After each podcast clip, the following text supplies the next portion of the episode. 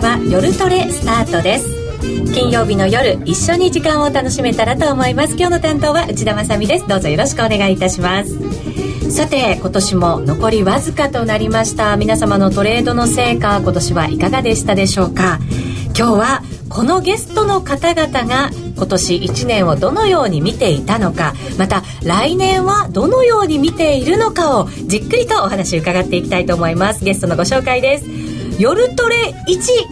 辛口ゲストといえばこの方です。小竹寛二さん、こんばんは。よろしくお願いいたします。今日も辛口で頑張っていただきたいと思います。そして一般トレーダー向けセミナー、そして雑誌のコラムなどでも大人気です。戦う女こと持田由紀子さんです。こんばんは。皆さんよろしくお願いします。よろしくお願いいたします。今日の内容がですね、大きいですよ。小竹流このいちねんの振り返りと来年の相場展望、いちねんを振り返って、なおかつ来年もどのように見ているのかをお話しいただくという、はい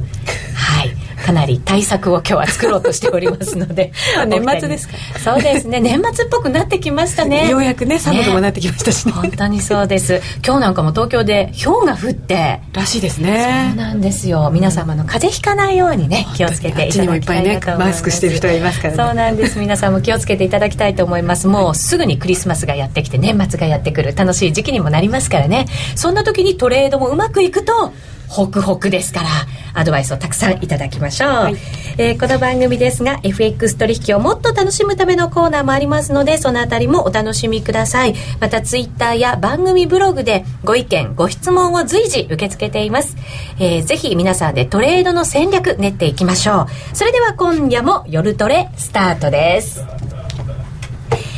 えさて、改めて今夜のゲストです。小竹寛二さんと持田由紀子さんにお越しいただきました。どうぞよろしくお願いいたします。今年いちねんをまずは振り返っていこうかなと思うんですけれど、年明けは小竹さん、はい、アベノミクスでスタートしましたよ。そうですね、うん、あのやっぱり一番こう振り返って強烈なのは去年のくがつにもこの番組出たんですよね、はい、あの時ドル円がそれまでいちねんかん、まあ、きゅうかげつやっててさんえんごじゅっせんぐらいしか動かなくて、はい、ななじゅうろくからななじゅうきゅうぐらいまでしかやってなくて、うん、で こ, この場でなんかプロのトレーダーみたいなのをさんにんぐらい集めて年内にはちじゅうえんいくかどうかとかつまらん予想してたのを記憶してますよね。今から思うとバカ臭いという大の大人がですよ。今ななじゅうきゅうえんなのにはちじゅうえんはつくかつかないかとかたったいちえんのねところです。それがまた見事に意見が分かれてうん一体何を話してた、それだけ予想は当たらないっていうことどちらにも真実あるけれども、やっぱり、まあ、それまでのその地震が起きて以降 の, その相場付きと、はい、固まってしまった時の相場付きと、やっぱあの、うん、去年の、まあ、今年の始まりのちょっと前 の, その、まあ、衆議院解散とかそういうのからやっぱりかわーっと上がってきたのというのは、まあまあ、まず流れとかこう勢いとか全く違いましたよね。そうですね、同じ相場とはまるっきり思えないような、うん、なんかこう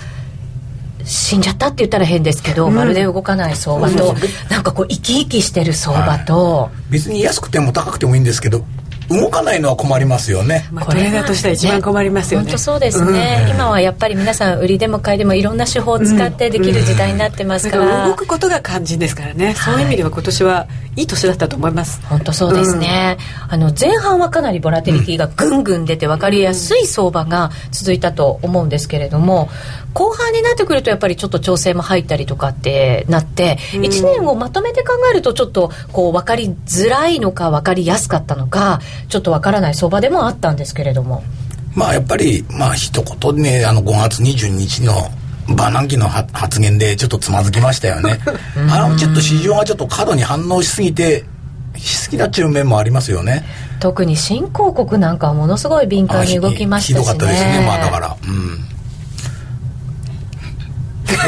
ん、いやそれまでやっぱりやっぱやっぱあのちょっとやりすぎた面もあると思うんですよ。アベノミクスでごがつの相場、うん、そうそう株高もやっぱりあのー、そのごがつにじゅうににちに出る前はやっぱごがつの雇用統計があったわけですけど、はい、ごがつ発表の雇用統計、あの時にやっと日経もいちまんよんせん乗っけてきたっていうレベルだったのに、うんええ、それからにしゅうかんぐらいでわっといちまんろくせん目指すようなとこまで行ってんだから、どう考えてもやっぱりやりすぎなんですよね。 あ, あそこの最後の伸びのところがやっぱりすごかったですよね、うん、そうそう、確かに、うん、だからその雇用統計の出るね、いっしゅうかんまえくらいに ジーディーピー が出たんですけれども、えー、ジーディーピー の時は、まあ、数字良かったか悪かったか忘れましたけど、うん、まだ いちまんさんぜんななひゃくごじゅうえんとかそのぐらいで、うん、なんか上がらんなとか言ってたような記憶があるんですよね、うん、だからそんなとちょっともたもたしてきたかなみたいな感じはあったかもしれませんね、うん、それでいっかげつも経たずに、まあ、よ夜中だったんですけどいちまんろくせんつけるとかいうのは、はい、まあちょっとやりすぎじゃないかと、短期的にスピード調整をするようなところもあったんじゃないですかね、うん、もう加熱感なんてわけわからないぐらいになってて、テクニカルなんてまるで効かないっていう状態だったような記憶も残ってるんですけどだってね、それこそにしゅうかんでにせんえんぐらい上がったってことですかね。そういうことです、うんうん、すごいことですよね、うん、相場のそのなんかこう最後の部分ってぐんと伸びていくって大きな相場になるっていうのも聞いたこともありますけど、うん、まさしくああいう状態がそういうところのことを指してるんですか、まあそうでしょうね、うん、だからやっぱりああいう状態になってくると、うん、要するにゴールデンウィーク明けになって日経平均もいちまんよんせんえん乗っけてきたら、なんか妙に評論家どもが騒ぎ出すのがなんか持ってないリスクとか 言, 言い出すわけですよドル円も一緒に上がってましたでしょ、はい、結局あれも同じごがつにじゅうににちに、あ、今も高値更新しましたけどひゃくさんえんのななじゅうぐらいつけてるはずで、うんうん、同じ時間にで、はい、そこからドスンと来てるわけで、はい、うん、だからそこまでやっぱり同じようにやってたと思うんですよ、うん、全プレイヤーが。そうですね、うん、同じ方向を見てたかもしれませんね。そうそうそう、我々短期筋は別にいいんですよ。ただそれを中長期的にしまい込んどこうとか思ってる人は、えー、まあやっぱりそういうな短期的な流れにはやっぱり乗らん方がいいですよね。うーん、そう で, ね、でもまあ乗りたくはな乗りたくなります特に最後のところ見ちゃうと自分だけが乗り遅れてるんじゃないかってね、やっぱ思っちゃうんですよね。そうなんですよね。なんかこう持ってないと不安になるっていうか、もうそれは多分株でもあとは為替でも同じだったと思いますけど、ね、だから本当にもただリスクって言い始めた時が一番危ないかもしれない、うん、確かに本当にその通りを見たなっていう感じがありました。普通に働いてても隣の人が、うん、たとえひゃくまんえんでもごじゅうまんえんでもなんかなんか去年の秋よりにばいになったぞ、結局はっせんえんがいちまんろくせんえんになってるわけだから、にばいには絶対動いてない株もあるんだから、下がってる株もあること考えたらさんばいよんばいになってるはずもあるわ、あるわけじゃないですか、はい、東電ひゃくごじゅうえんだったのがななひゃくえんまでいってるわけじゃないですか、ね、だからみんな儲かってるわけですよね。だからそんな儲かってる時にやっぱり持ってないリスクって言われたら自分も買わなきゃとか思いますよね。思いますよ、うん、周りばっかり儲かって自分だけ儲かってないとやっぱりね、うん、なんかものすごく損した気分になりますもんね置いてかれてるようでね、うん、本当に世の中に、ねね、それがだから最後の、うん、あそこのごがつの後半のぐんとした伸びに現れたんでしょう ね, うねこれそのゴールデンウィーク以降の伸びがですね、えー、ちょっと異常だったと思うんですよ、うん、あのやっぱり去年も一昨年もにせんじゅうねん以降さんかいぐらい続けてゴールデンウィーク明けのジンクスというのがあって、うん、必ずリスクオフになるんですよ。へー、うん、必ずゴールデンウィークその入る天皇誕生日ぐらいでトップを迎えて、株日本株でもアメリカ株でも、うん、やっぱりその去, 去年はあのフランスの解散とかそんなのがあったんですけど、一昨年はあのスペインのなんか危機がありましたでしょう、うん、はい、な, なんやかんや言ってなんかそのゴールデンウィーク中にいつも臭い話が出てきて、うん、日本人がこう休暇から長期休暇から開けてくるとこうすごい窓開けて始まってるっていうのが続いてるん で, で今年もそうじゃないかといってちょっと心配してた面もあったから余計伸びたんでしょうね。あ、うん、大丈夫だったよってグーッと伸びてでそこからグーッと来ちゃったわけですけど、ね、そもそもそのしがつまつまででね、うん、一生懸命わーいとか言ってやってるわけだから、うんうん、何もなかったと思ったら喜んで買いますよね。そうですね、うん、ほっとしてね、そこまでだからちょっと待ってた人たちも、うん、よっしゃ今からまだ買えるぞという、うん、だからその注意してた分だけ上行きやすかったのかなと、うんうん、確かにそうですね、うん、そしてごがつのにじゅうさんにちを迎えていちにちのあの大きな動きですよね。高値を取りに行って高値つけて最後ごばガンと下がったという、 そうですね、あれはちょっと私も外に出ていて、うん、あの為替のチャートも見てたんですよね、うん、何が起こったかその時は全然分からずになんかゾッとしたのを覚えてるんですけど、うんうん、そこからの長い調整でもそのね、あの、うん、バーナンキンが言ったその当日の翌明けのにじゅうさんにちの東京市場は比較的落ち着いてたんですよ。落ち着いてました、高値取りに行ってね、そうそうそうそう、えー、意外にあんまり答えてないなっていう感じだったのに、なぜ最後になってっていう、うん、すごい不思議な感じ。確かにありました。結果的にはやっぱそういうファンダメンタルズには抗えないんでしょうけれども、しっかりその東京時間でリカバリーしてるというのは、うん、ドル円もひゃくさんえんに戻してるし、はい、日経もまあいちまんろくせんえんはつきませんでしたけどきゅうひゃくろくじゅうえんぐらいまでやってるし、うんうん、だからご丁寧に全部戻してるわけですよね、はい、だからそれああ買ってブアナンキンがこんなこと言った失敗したと思っても多くの人は逃げるチャンスは山ほどあったわけで、うんうんまあ、だからそんなに深刻に多分東京勢は考えてなかったっていうことなんでしょうね、うん、きっとね。まあ、うん、昨日一昨日あったように結局テーパリングっていうのはいずれあることじゃないですか、はい、いつまでもジャブジャブにはしておけないじゃないですか、うん、異常な状態なわけですよね。そうそう異常な状態であることはもう当局者もみんな認めとる認めていて、あとはタイミングの問題で、まあ、明日あるのかじゅうにがつにあるのかさんがつにあるのかというそれだけの話ですから、うん、うん、いずれやらなきゃいかんことは分かってるわけで、ただそれがちょっと市場には過度に反応しましたよね。やっぱりこれだけ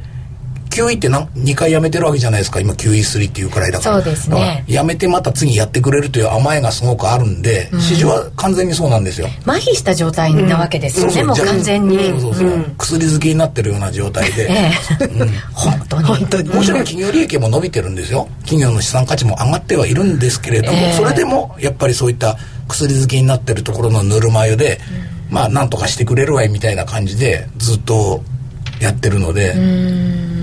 だからこそのやっぱりね、うん、そのテーパリングっていう言葉をバッと聞いた時のやっぱり衝撃はね、衝撃ですよね、うんうん、相場に現れてきたんですけど、そこからの調整もでも長かったですね。いやでも今から思うとあの程度の調整で済んだなという感じだと思いますよ。その前の大相場があるからですか。でもここの場でも言ったように結局あの時も安い時 いちまんにせんえん台の時に来たじゃないですか、はい、でどのくらいで止まるか予想してくださいとか言ってたじゃないですか。言ってましたよ、うん、でまああのアベノミクスの始まりがはっせんろっぴゃくえんだからちょうど半値あたりでね、はい、止まったんですよね、うん、でいちまんろくせんえんとかまあこの辺でまあ止まるという保証はないですけれども、えー、結局みんなチャート見てるわけでしょ、うん、チャートというのはテクニカルじゃないですか、無機的なものですよ、はいね、逆に言うとチャートを見てる人だったらそういう無機的なものを相手にしろよということですよ、うんうん、逆に言うとな そ, そういうのを当てにできないんだったらチャートなんか、ね、あの書く必要もないし、うん、こうやって印刷したり調べたりする必要もないし、はい、結局自分の作業が増えてるだけで、えー、全く無駄だと思うんですよ、うん、そういう人結構多いと思うんですよ。もうつ作るだけが目的になってるとか、うん、見るだけが目的になってるとかあそれだけで満足しちゃっててそうそうそう結果分析につながってない分析というか自分のトレードに生かしたらどうだとか、うん、だってああいう、ね、にしゅうかんでこう日経平均がねこうよんせんえんぐらい落ちてる時に、うん、じゃあそこでそのテクニカルでここで止まる止まる保証はないけれどもそういうものをある程度予測を持って自分のトレードでも生かしてやらないと、はいうん、全くやってる意味がないじゃないですか。うーん確かにね、うん、そうなんですよね。ただ上がってる時はどこまでも上がっていくような気分になって下がってる時はどこまでも落ちていくようなそんな気分になるのも、うんね、また心理で、うん、だからそういうところでしっかりこう無機質的なところもねしっかりとこう頭の中に入れながら感情だけで流されないトレードをしていかなきゃいけないんですね。そうですね、うん、と多分ねあのテクニカルをやっぱ研究しすぎちゃうと、ええ、いっぱいありすぎて多分それをね、うん、見失いがちになるんじゃないのかな。もっとだからシンプルに考えればこの辺で決めれてっていうふうに思うんだけど、はい、いっぱい見れば見るほどなんか分析すればするほどなんかそっち方向に入っちゃってここかなあそこかなみたいな感じになっちゃうんじゃないですかねきっとね、うん、確かにそうですね、うん、なんかあの小竹さんに一番最初に番組に来ていただいた時にシンプルが一番なんだよって教えていただいたことがシンプルなことをずっと淡々と実直に続けていくことが一番トレーダーには大切なことなんだよって教えていただいたそこですよね、うんうん、それしかないですよね、うん、だからなんかアベノミクスだとか、だとか言ってよく儲かる投資商というのは僕は怪しいと思ってるの、うんうん、逆に言うとそんな危ない相場だったらポジション減らしてかからんといかんしはあ、うん、踊ってちゃいけないんですねその、うん、だっていちにち、まあ、人によっていくら儲けたいのかは違うかもしれんけど、えー、例えばいちにちじゅうまんえん儲けたいと思ってる人がじゃあじゅうというポジションを持ってたとしたら、うん、動きがにばいになったらじゃあそのまま持ってていいのかといってに儲かるとき確かににじゅうまん儲かるかもしれんけれども、はい、じゃあやられるときもにばいじゃないですか、うん、アベノミクスだからといってにばいやられていいんですかというのはちょっと理屈に合わないですよね、うん、毎日同じことをコツコツやるためにはじゃあそ相場は自分に合わせてくれないから自分が合わせるとしたら自分が変わるしかないじゃないですか、うんね、だから僕はもうアベノミクスになっても全然こうプラスマイナスの絶対金額は全く変わらないし、へー、う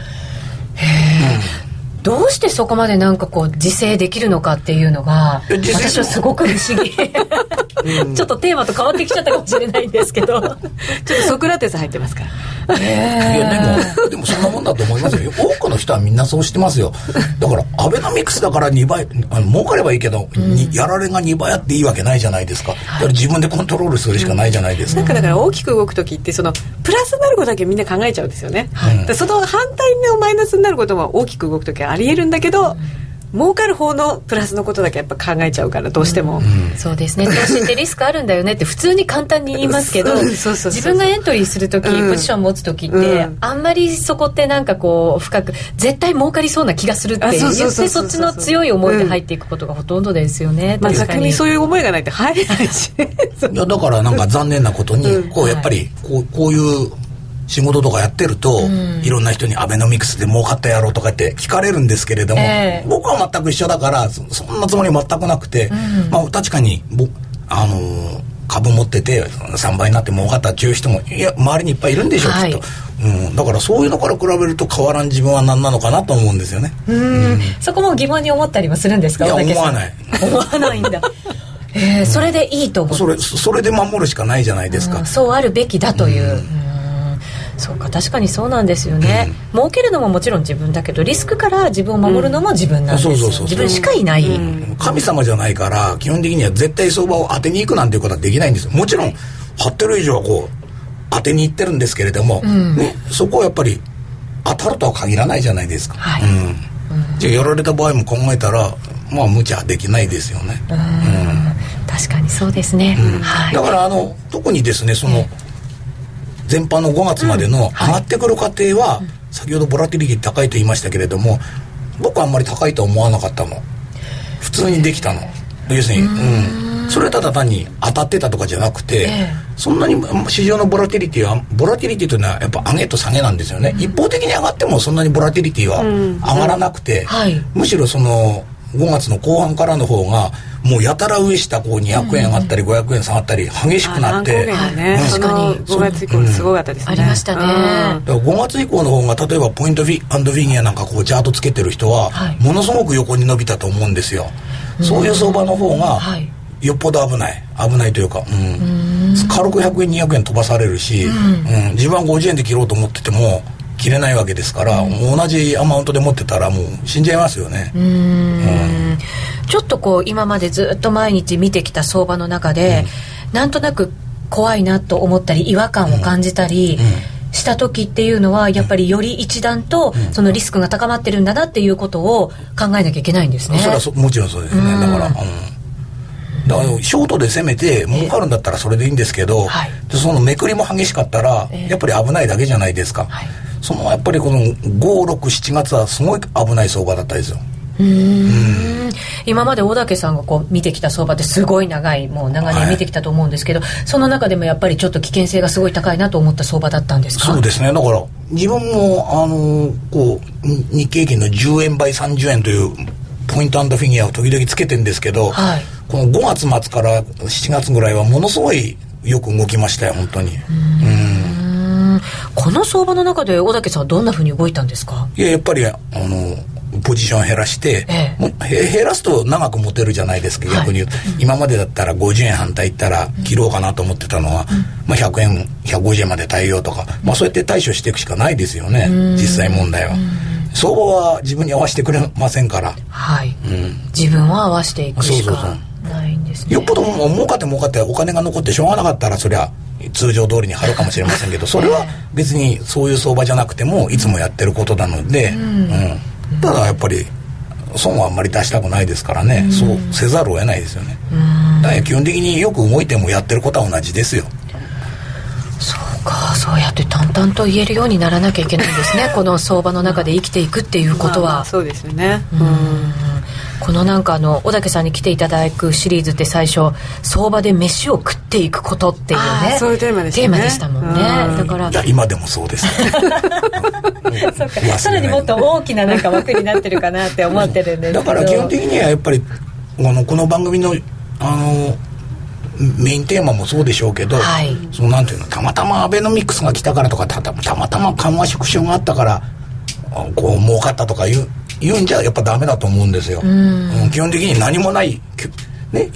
あの日もあるわけじゃない。その中でどうやって儲けていくか、はい、うん、それだけだと思うんですよね。うん、う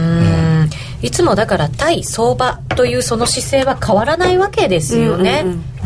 アベノミクスだから、うん、ほら買えほら儲かるぞ、うん、とか言ってる方がもう全然本当は不自然なことで、うん、全く不自然、うん、だってそんなのね、何年にいっかいいつ来るか分かんないじゃないですか。そうですよね。そうそう、こんな相場が来るなんても思ってなかったんですしね。アベノミクスが来なかったらじゃあ投資しなかったのかという話になるじゃないですか、はい、ね、だからこ来ない時期の方が長いわけで、うん、ね、じゃあ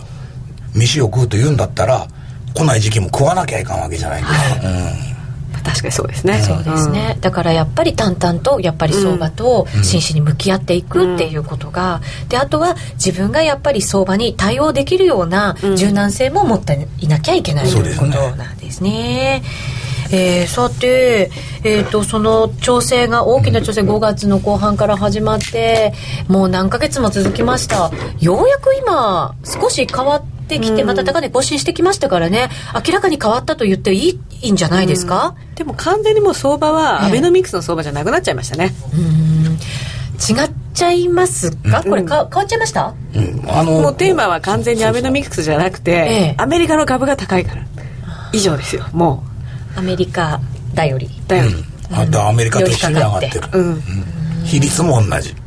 日本もでも底堅いというかしっかりしてるのはアベノミクスっていうものも下支えになってるじゃないんですか。いや、アベノミクス効果がもしあるんだったら、ええ、日経平均というのはいちまんろくせんえんまだ超えてないんですよ、はい、ね、今きゅうひゃくじゅうえんとかにいるかもしれんけれども、うん、あとひゃくえんなんですけれども超えてないと。でも、でもアメリカはもうくがつ、あのくがつとかなんか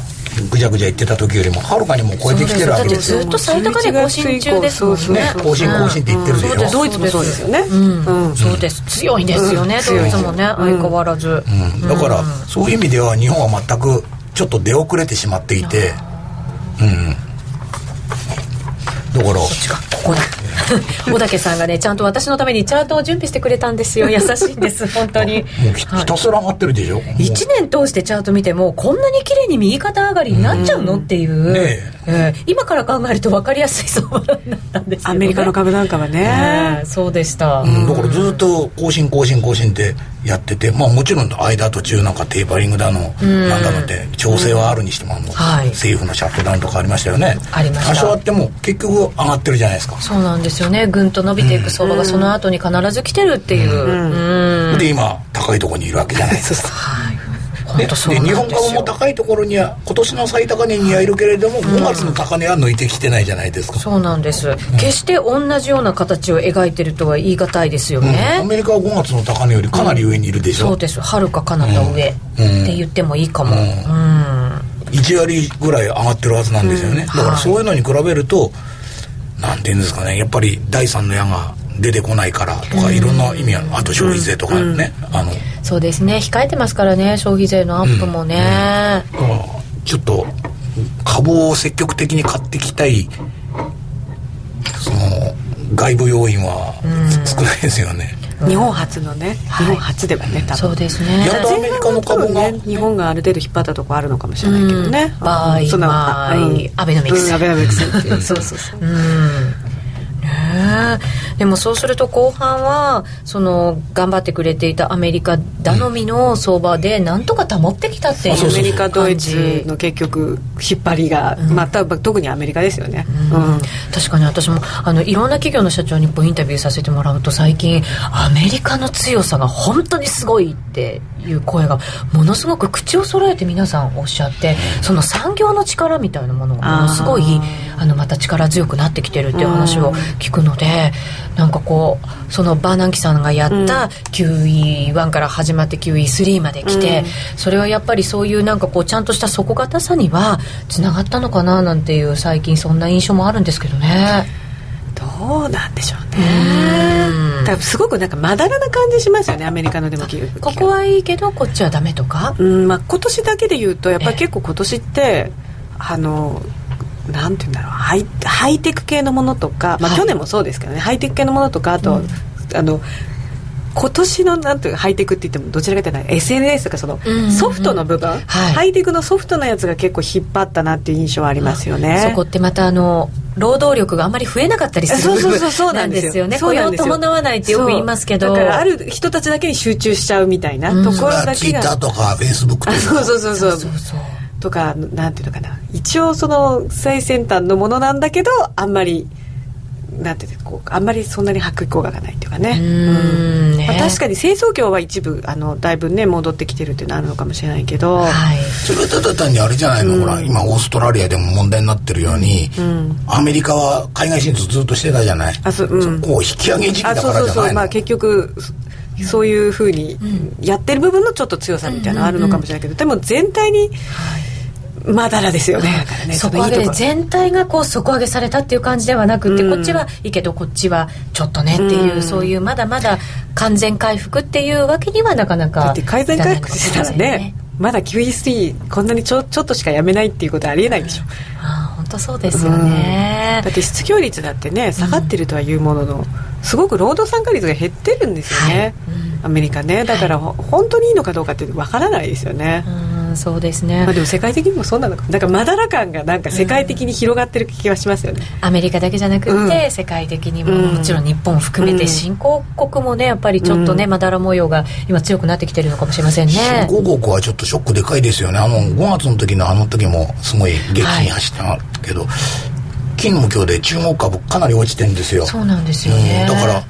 やっぱりああいうアメリカからの資金引き上げっていうのには弱いのかなと思っちゃいますよね。うんそこがなんか今後こう日本株にどんな風な影響を与えてくるのかなという風にも考えたりもするんですけど、しますします多少はやっぱり影響あるでしょうね。大いにあるでしょう、うん、うん、大いにあると考えておいた方がいいんですね、うんうん、なんかこうバーナンキさんがマーケットとうまく対話しながら今回の エフエムシー を見返ったなんていう話も結構いろいろ聞いたんですけど、そういう評価でお二人はなさそうな感じですね、うん、対話してたらくがつにやるでしょバッサリなんかすごくこう逆にこの先がどうなるのかはあの対話したと言いつつ、じゃあそのイエレンさんに変わった後にどういうふうにハンドルするのか逆に難しい気がするんですよね。うーん確かにそうですね、うん、ここからのハンドリング、また来年相場に向けては延長線のあたりでもじっくり来ていかなきゃいけないテーマなのかもしれませんね。いやただでも明らかなのはやっぱりもう キューイースリー までやってきて、うん、やっぱりちょっと株がひよってきたりなんか欧州とかどっかね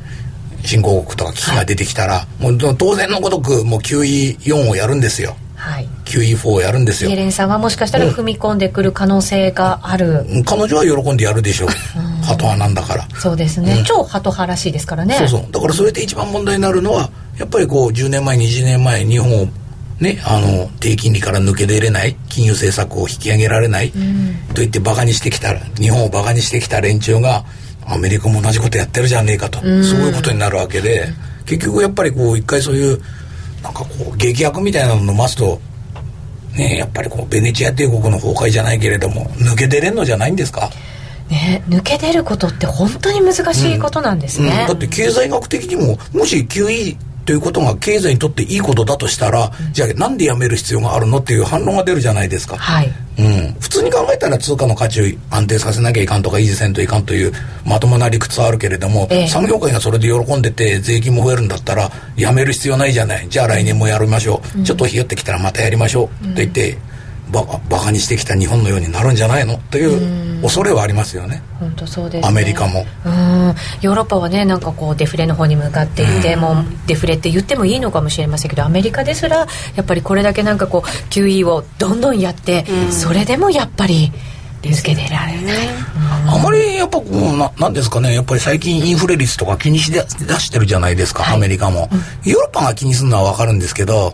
アメリカはまあインフレ率なんか気 に, 気にしなかった国なのに、まあ、あんな にてんゼロ までとか言って言ってる以上もしくはバーナンキはこの間も発言で難しいとまで言ってるから、うんまあ、あれで市場は安心したんでしょうね、うん、もう金利は絶対上げねえ、うん、ゼロレート政策やそれが大きかったかもしれないですね、うん、この間のは、ね、中でもやっぱり一番難しいと言ってしまったらもうやらないと言ってるのと一緒じゃないですか、うん、そうですね、うん、それイコールこうデフレになる可能性の強さみたいなものとかも言ってるような感じもしなくはないですよね、うん、もし今がいい状態だったらそれから下がることしかないんだからデフレのリスクは多いですよね、うんうんねさあ、えーと、また延長戦でですね来年に向けての見通しなどは描いていただこうかなというふうに思うんですが最後に小竹さん、はい、今年いちねんをまとめていただくとすると小竹さんにとっては今年いちねんどんな相場でしたか？うーん漢字で言えば和ですか和平和の和いやだって今年の漢字は和ないや平和の和じゃないなあ東京五輪の輪あそうなんだそれオリンピックが決まったからとかっていうわけじゃなくってただ漢字と同じにしとこうかなとそ, それでまとめはいいでしょうか持田さんどう、どうなんでしょうかうんでもやっぱりこう和というかその相場とのなんかそういうこう輪みたいなもの自分も含めて、うん、あのこう作っていかなきゃいけないんだなっていうのはなんか今感じたようなそんな気がしますね、はい、また延長戦でも、はいはい、来年の向けでのお話を伺っていきたいと思います、えー、ここまでは小竹寛二さんそして持田由紀子さんでした。ありがとうございました。あのロングセラーラジオソニー イーエックスファイブ の最新機種イーエックスファイブマークツー 好評発売中。高級感あふれる大型ボディに大音量スピーカーを搭載。短波放送のほか エーエムエフエム を受信可能です。卓上型ラジオ イーエックスファイブマークツー エーシー アダプター付きで税込み いちまんはっせんえん。詳しくは ゼロさん さんごはちさん はちさんゼロゼロ ラジオ日経通販ショップサウンロードまで。ラジオ日経ポッドキャスト過去に放送した番組の一部やポッドキャスト限定の番組を iPod などの エムピースリー プレイヤーでいつでもどこでもお聞きいただけます。詳しくはラジオ日経ホームページの右上にあるポッドキャストのアイコンからアクセス。ラジオ日経ラジオ日経ラジオ日経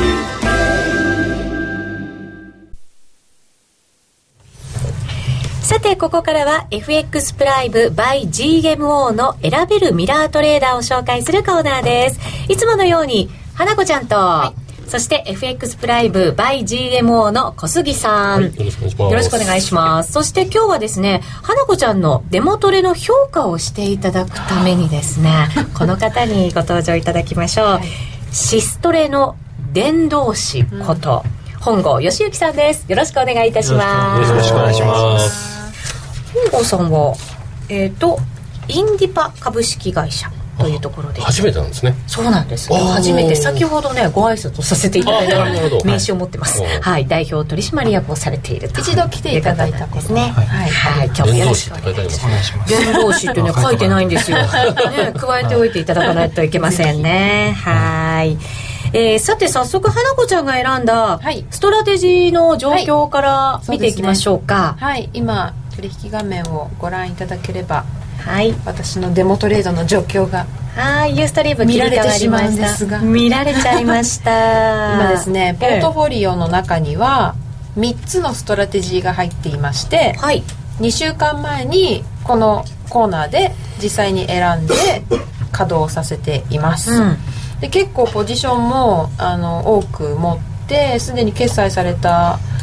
取引もあるんですが、はい、現在含み損の状態で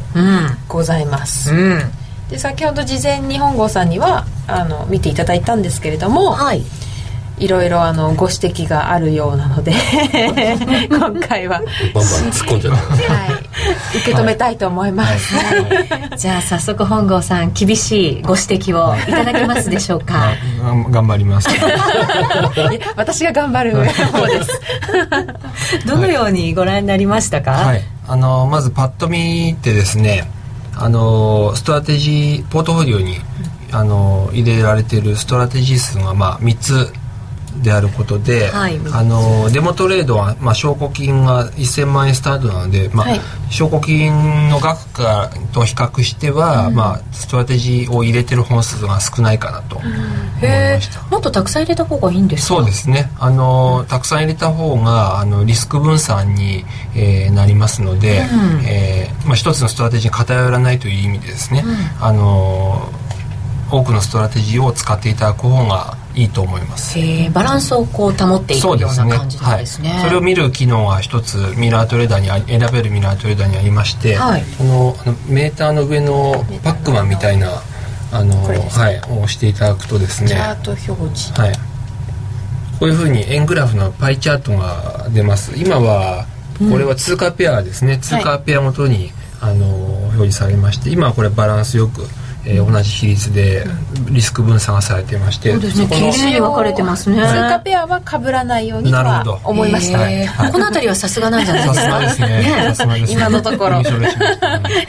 ちょっと待ってください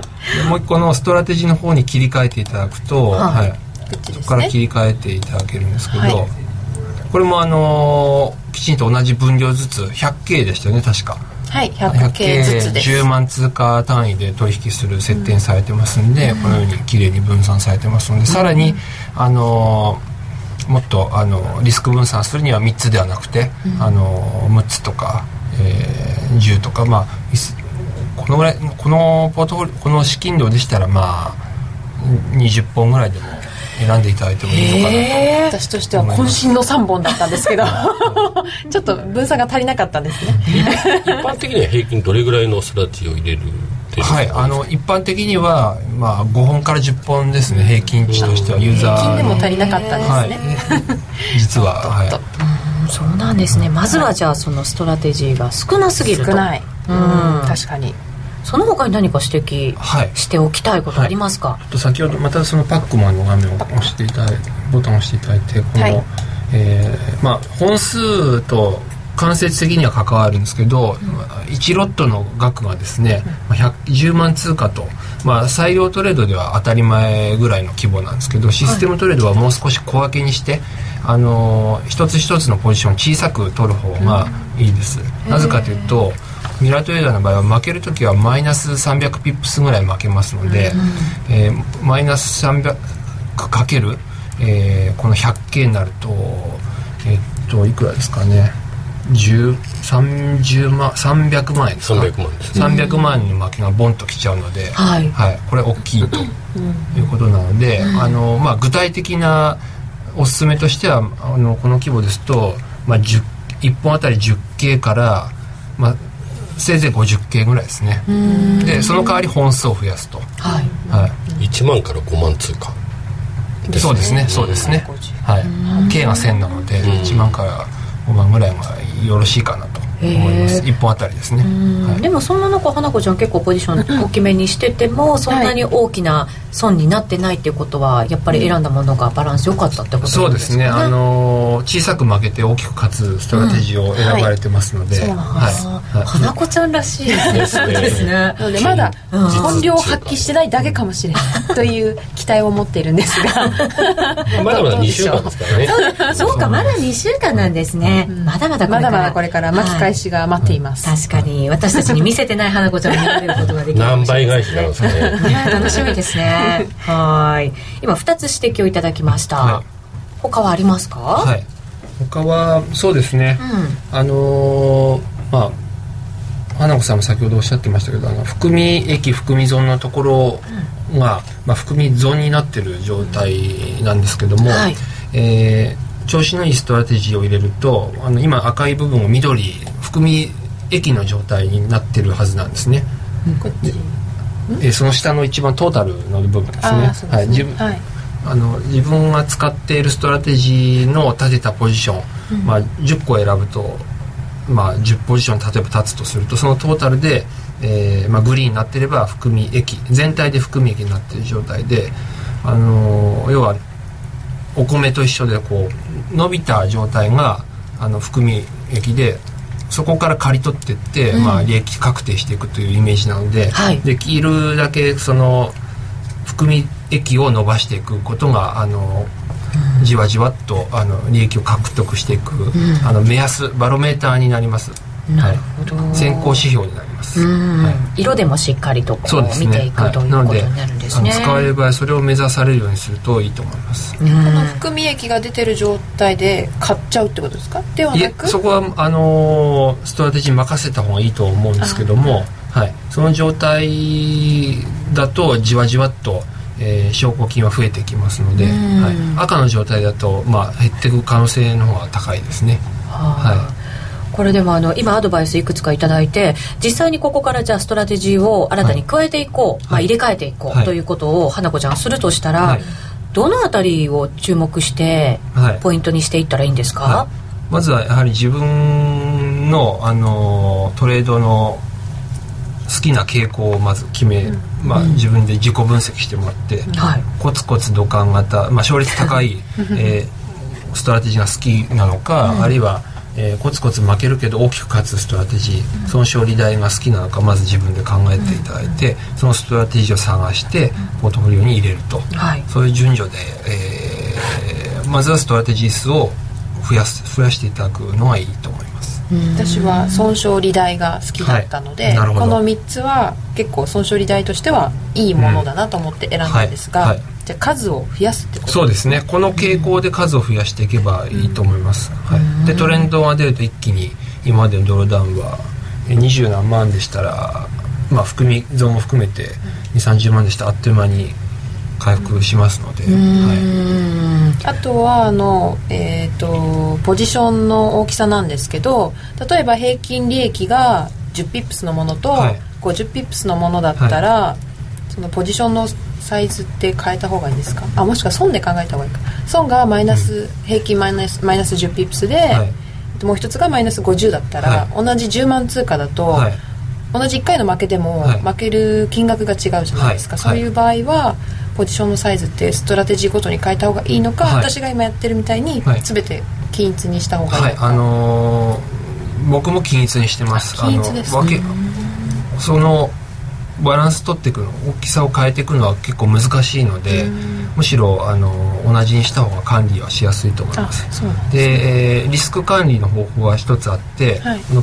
スパナ型のマークをしていただきたいんですけど、各ストラテジーがですね、はい、ある程度以上負けると自動で止まる機能があって、アドバンスの最大許容損失最大損失許容額、はい、そこの機能を使っていただいて、うん、そこで金額を入れておくと、それ以上あの連続して負けるとそのストラテジーが自動でストップして、うん、それ以上あの動かなくなるので、うんうん、これでリスク管理を僕もやっています。今例えば画面だと、はい、えっと、これ円で入れられるんですよね。はい、今ごまん円ですると、はい、そのストラテジーがごまん円の損になった時点でもうカットされる。はい、いえ、えー、その時点にヒットした時ではなくて、そのポジションクローズした時にごまん円を超えてたら次のポジションが立たないので、もしかしたらごまんごせんになるかもしれません、マイナスは。うーん、はい、あ、でもこの機能を使うと、うん、リスクマネジメントというかできますね。ね、できますね。ダメなストラテジーを勝手に、まあ、あの継続させないっていうことになるので、あなたダメよっていう、うん、もう戦力外通告しちゃう形になるので、はい、この金額の目安は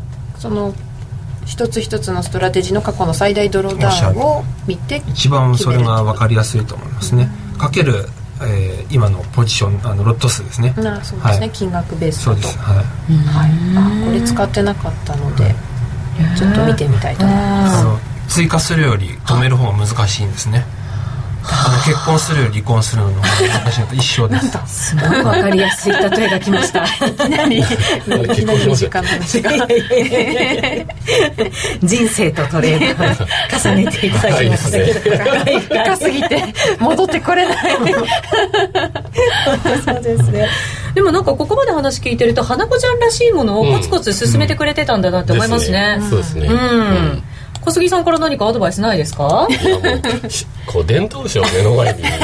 に何もないですね。もうちょっと今の段階で趣旨を問わせていただこうかなと。いろいろなんかもっともっと教わらなきゃいけないことがたくさんありそうですね。ですね。もう毎週でも来ていただきたいぐらいですよね。ね、うん、手取り足取り、うん、人生についても教えていただきながら、まあ、深もっと突っ込んだところはうちのセミナーで。あやっていこうかな、はい、あ、そうなんですねえ、来年そんな感じのものを発展させていくという、はいはい、このふたりをペアで、うん、あ、お願いします。先生と皆さんやっぱり聞きたいんじゃないかなと。そうですね、うん、私も聞きたいです、うん、この花子ちゃんのスタートのところから多分リスナーの皆さんもね見てくれて、ね、応援もしてくれてると思いますから、はい、成長もまた感じていただけるといいんじゃないかなと思います、はい。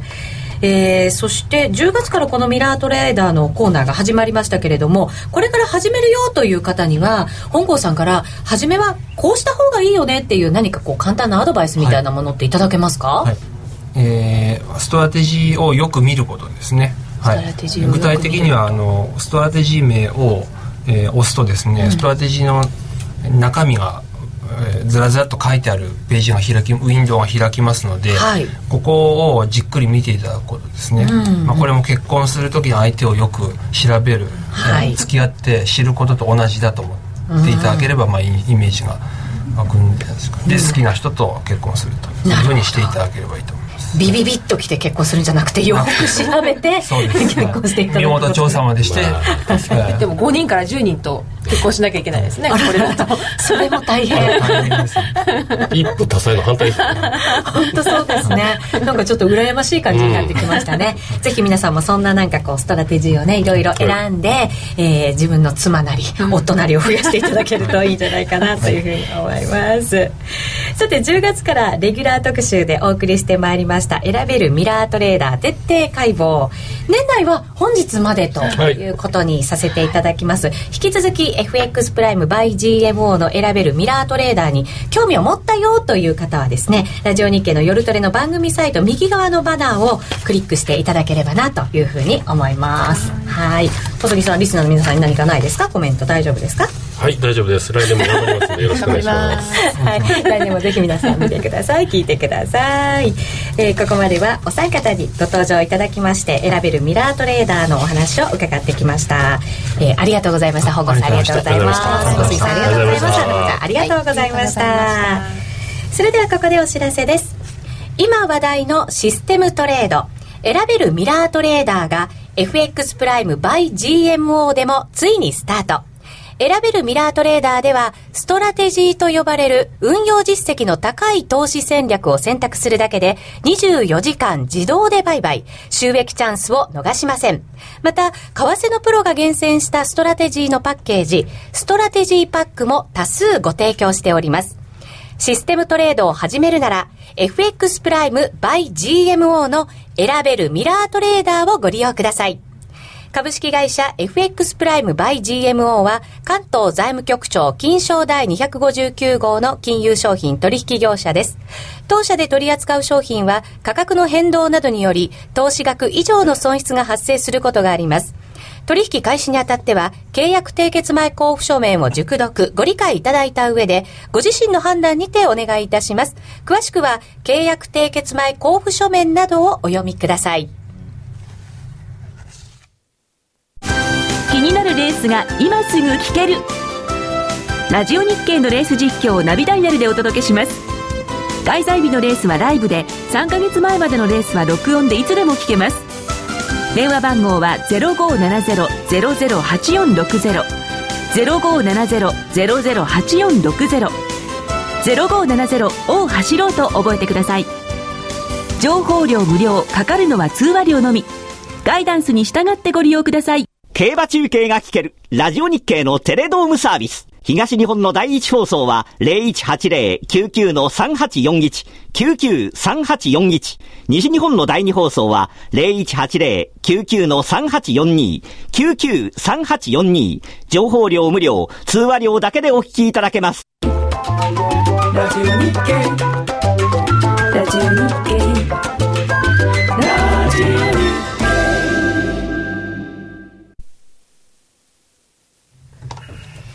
夜トレ高野康則の今夜はどっち。このコーナーは真面目に エフエックス、 エフエックス プライム by ジーエムオー の提供でお送りします。ここからは エフエックス 取引を真面目に、そしてもっと楽しむためのコーナーです。高野康則さん、はい、よろしくお願いします。よろしくお願いします。高山えみりちゃん、はい、よろしくお願いします。のべときなるみちゃん、よろしくお願いします。そして花子ちゃん、よろしくお願いいたします。まずは来週のスケジュールですけど、クリスマス休暇にも突入ですね、高野さん、はい。来週はクリスマスです。クリスマスです。今日はふたりとも赤い。そうなんですよ。クリスマスから、うん、さっきなんかね高野さんとお揃いな感じに見えたらしくいやなんかね、ちょっとね関係を疑われるようなコメントもありましたがちょっと、はい、若干気になるのはやっぱりこういうことを気にするのはあのバブルを経験した人だけなのかなっていう私はあんまり全然恩恵に扱ってないです。いや恩恵には扱ってなくてもほら、ええ、ねあの時代の人はやっぱりこうクリスマスっていうと気合が入るじゃないですか。あ確かにそうかもしれませんね本当にねちょっとなんとなくテンションが上がるっていうのはあるのかもしれませんね。まあそんな エフエックス じゃないよクリスマスそんな エフエックス、はい、クリスマス休暇に入っていくわけですがイベント的には高野さん何に注目したらいいんですか。本当に来週は注目するものがないというか、うん、注目しちゃいけないんです。あのあしちゃいけない。月曜日はだって日本が休みでしょ、うん、であの火曜日にじゅうよっかは、まあ、クリスマスイブなんで、まあ、一応みんな休みではないんだけれどももうそんなトレードしてるような気分じゃない、うん、にじゅうごにちは世界中日本と中国以外全部休み、うんでにじゅうろくにちは、えー、アメリカやってるんだけれどもヨーロッパとかあとイギリス英連邦の国は全部休み、うん、なのでもう実質ね休みばっかりなんですよ。だから、うんね、あまり頑張ってやるのはやめた方がいい。私たちも休んだ方がいいのかいいんですか。でも相場はやっぱりね見ておかなきゃって思うしまあだから見とくのはいいことですけど、うん、あんまりしっちゃきになってやる週ではないですね、うん、そんなにしてやらない。動かないんですか。あそうそう動かないとは言わないけれどもあのマーケット自体はすごく不安定なあのやる人が少ないんでなんかニュースが出るとポーンと動いちゃう可能性があるので、まあ、あの予想外 の, その損失を被ったりする可能性があるのであんまりやらない方がいい。うん、ポジション小さめにするとかそう、ね、そういうなんかこう、うん、自分なりにできることをやっておくべきなのかもしれませんね、うんまあ、基本的にはあんまり動かないですね。もちろんニュース出れば動き、ま、あの普段以上に動くこともありますけどでもなんかこう エフオーエムシー も終わって、はい、なんかこうドルの方向性としてはちょっと分かりやすくなったのかなと思う方々も多いんじゃないかと思いますけどそれはまあその来年に向けてという意味ではね、うんうん、あの来年はあのアメリカの金利がもし上昇するというような形になってくるとドル買いがはっきりしてくると思いますけど、はい、年内に関してはちょっと特に来週に関してはもういいんじゃないかなっていう感じですね、うんうんうん、あとはなんかこう株の動きとか見ながらとか債券の動き見ながらとかそういうまあ株もここまで来ると、ね、新規で何かやるっていう時期でもないですからね、まあ、ただ、まあ、じわじわと上がっていくんでしょうけどね、うん、じわじわ上がっていくドル円ですか。それはイメージ、はいうんまあ、株が上がればドル円も上がるという株かそうかそうかそうですね。何を聞いてもなんだか来週のポイントに何かこうこれぞっていうなんかこう引き出せてない自分がここにいるんですけど大丈夫かなもう終わっちゃったいいのかなこれで。来週はだからクリスマスなんだからそんなねエフエックス なんかやってる場合じゃないんですよってやりたいけどねいやクリスマスのね X が エフエックス が X 感じちゃうのはいやそれは病気ですねあのまあでも来週も月曜も火曜もプライムストラテジーやりますけどね私は。そうですよね、はい、ただにじゅうごにちはさすがにやらないんで。そうですか。だって海外市場ないのに今日の海外市場でこういうことがありますって言えないじゃないですか。僕のアドバイスはこれですみたいなやつは。いやだってもうだって相場ないんですから取引できないんですからあのいちねんかんで本当にあの元旦とにじゅうごにちの東京が終わった後っていうのだけは平日で本当に何もできない相場がない、うん、動かない動かないんじゃなくてない相場自体がない相場自体がない取引できない、うん、でも日本ともう一つ日本と中国中国はやってるんですねやってるだからやめればいいのにみたいなそういう結論。プライムさんも取引できなかったできなくなりますあの夕方から、うんはい、もちろん取引時間がやっぱり通常とはちょっと変わってきますからこの辺りは、ね、変な時間です、はいうん、ちょっと注意をいただいて確認していただいてあの、はい、まあ大体、えー、そうですね多分にじゅうよっかの夕方にできなくなって、うん、にじゅうごにちも普段の月曜日よりちょっと遅い時間にならないと始められないと思います、うん、そうですね。で各社ちょっと違うと思うので、はい、あのそれは確かめていただいた方がいいと思います、うん、急になんかパンと止まったりとかしてそうですね。だから今年は、うん、あのー、にじゅうごにちもそうですし、えー、あとそれから元旦も週の中にあの、うん、半ば水曜日なので、うん、だから火曜日の、まあ、夜夜中にできなくなってあの木曜日の朝からできるっていう非常に不規則なあれなので、うんまあ、多分各社微妙に時間が違うと思いますから、はいはい、そうですね。なんか休みの前にちゃんと手締まっておきたいっていう方々はそういう時間もしっかり気にしておいた方が良さそうですね。あーと思ってや、やろうと思ったのにもうっていうとね、そうなんですよね、まあ、万が一ですけどその間に変なニュースが出たりすると、うんあのびっくりするようなレートで始まっちゃう可能性もあるんでね、うんうん、そうですよ。だからクリスマスゆっくり楽しむなんていうことがね気分的にできなくなると困りますからですから来週はポジションなんか持たないであのねだからどうやってクリスマスを楽しもうかというふうに考え方を改めてね。そうで僕はなんでクリスマスクリスマスって言うかっていうと、うん、為替やってる人に正月はないんですよ。そうなんですよね、はい、ついたちだけお休みでふつかからやる感じですもんね、はい、だからこそクリスマスで十分に楽しんでおいて、はい、もういちがつふつかからもう今度はやると、うん、新しい年の始まりだ新規一点頑張ろうと。もう来年はね、うん、儲けなきゃいけないんですから内田さんも内田さんも今年の失敗を生かしつつ来年に頑張らないといけませんからね、うん、でも来週来年は面白いと思いますよ。そうですか、はい、来年なんか面白い通貨ペアってどんなところですかね。通貨ペアというかやっぱり来年はドルですよね。ドル中心にやっとなんていうんですかねそのオーストラリアドルとかそういうちょっとこう裏技的なものではなくてやっぱり本当の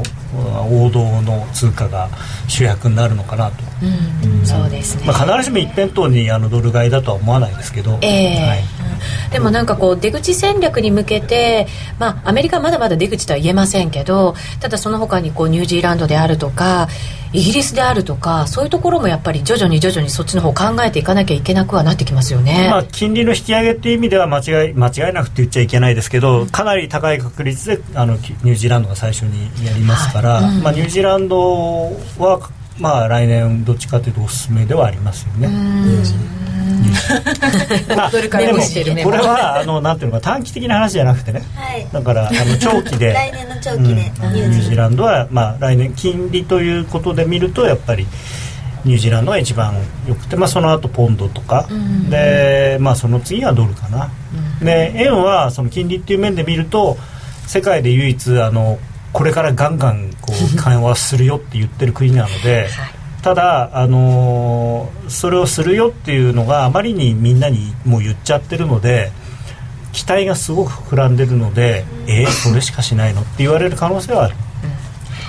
うん、高野さん、はい、今夜まだまだ取引したいなと思ってらっしゃる方もいると思いますのでいるんですか。はい、いると思います、はい、それでは伺います。高野さん、今夜はどっち買いましょう。ドル円はドル円ドル円もっと上行きますか。いやもうこれだから本当にね今でもぐんとちょっと強いて言えばという感じですね。今ここで買って、うん、まあよんじゅうにストップロスとかそんな感じですかね。ああ結構じゃあ厳しめに考えて、はい、そんなにこう今今晩ぐんぐんぐんぐん伸びていくよっていう期待感高まってる感じではない、まあ、ひゃくごえん乗せるっていうのは厳しいんじゃないかなと思いますけどね、うん、結構皆さんその辺が上値の目処って一旦はっていうふうに見てる方も多いみたいですね、うんまあ、ひゃくごえん乗ればねもうちょっとあのひゃくごえん台半ばぐらいまであるかもしれないですけど、はい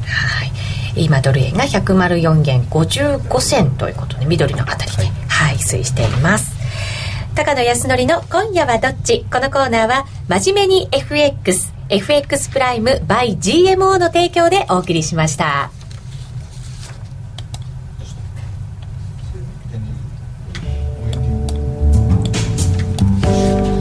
さてそろそろ番組もお別れのお時間が近づいてきました。リスナーの皆さんにはいいクリスマスを過ごしていただきたいですね。あのさんにん娘のクリスマスの予定を聞きたい聞きたいお客様がそうか視聴者の方聞きたいという方はこの後の延長戦を聞いていただきたいなといい具合に引っ張ってくださいましたね。そうですよ久しぶりの夜トレ力入ってます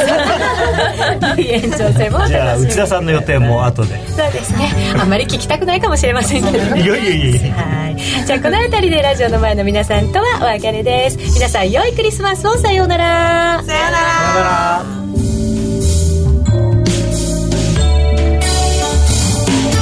Thank you.